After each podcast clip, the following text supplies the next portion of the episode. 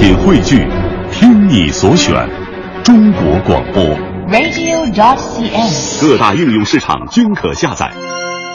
强强言道，今日文娱知多少？欢迎收听强言道。大家好，我是徐强。最近，《人民日报》海外版发表了一篇文章，题为《网络用语禁上广播电视惹争议》。其实这条通知啊是上个月发布的，但无论网友还是影迷，至今仍在讨论此事。那么问题来了，形体错是维护了汉语规范，还是压制了语言创新？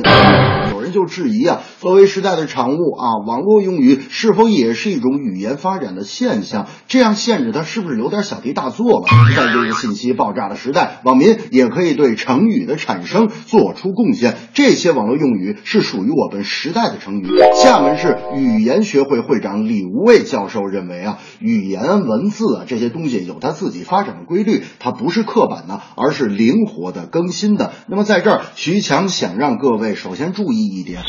广电的这则通知是严格按照规范写法和标准含义使用国家通用的语言文字啊、字词、短语、成语等，并无坚决反对和扼杀汉语言的创新和发展之意。你可以创新，但是我觉得你得合理呀、得有营养，得有积极的信号。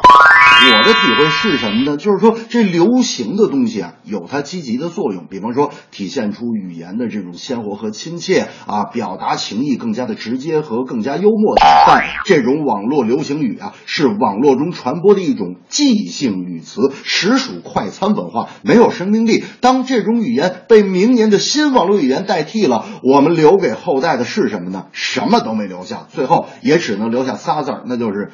嗯，没文化。又是近日民谣圈的消息，宋冬野在台湾国际会议中心举办了一场个人演唱会。或许这次演唱会和萧敬腾的小巨蛋演唱会金马奖的颁奖撞期，所以说内地媒体几乎没怎么报道。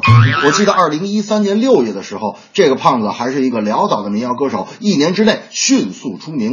演出那天，刘若英也突然现身，挺着六个月的身孕啊，与这个胖子合唱了一首歌子，一切都是那么的出乎意料。内地与港台的媒体都都想把它迅速架起来，成为继崔健之后影响华语音乐界的典范，恨不得把高度提升到与克莱普顿平齐才好呢。我记得我跟王自健聊天的时候，他就曾经坦言，他说宋冬野的成功啊，就像天上掉下一个硬币砸脑袋上一样的概率。当然了，呃，王自健这么说也是为了劝我啊，劝我别写歌了哈，让我好好说相声哈。甭管怎么说吧，这么多年生产线一般的港台音乐灵感枯竭，宋冬野的音乐就像一记温温柔的闷棍，打醒了这帮靠艺术混饭吃的人。编曲简单，声音低沉，节奏缓慢，但只凭发自内心，就该让中国流行音乐工作者重新审视自己。我记得三年前的一天，宋冬野有一次去小剧场听我说相声，出来的时候，我看他骑着一个小电动助力车，胳膊上全是结痂的伤口和这个红药水。我说：“胖子，你最近怎么了？”他说：“嗨，没事儿。那天我想新歌的曲子来着。”我说：“你等会儿，你想新歌的曲子跟你胳膊上的伤有关系吗？”他说：“你听我说完了。”我刚想完这个新歌的曲子之后，我就从车子上摔下来了。我说：“啊，你一边骑车子一边搞创作，怎么不摔死你？”这正是汉语发展要积极，灵活更新要合理，民谣音乐成标签儿，有感而发硬道理。斑马，斑马，你不要睡着了，再给我看看你受伤的尾巴。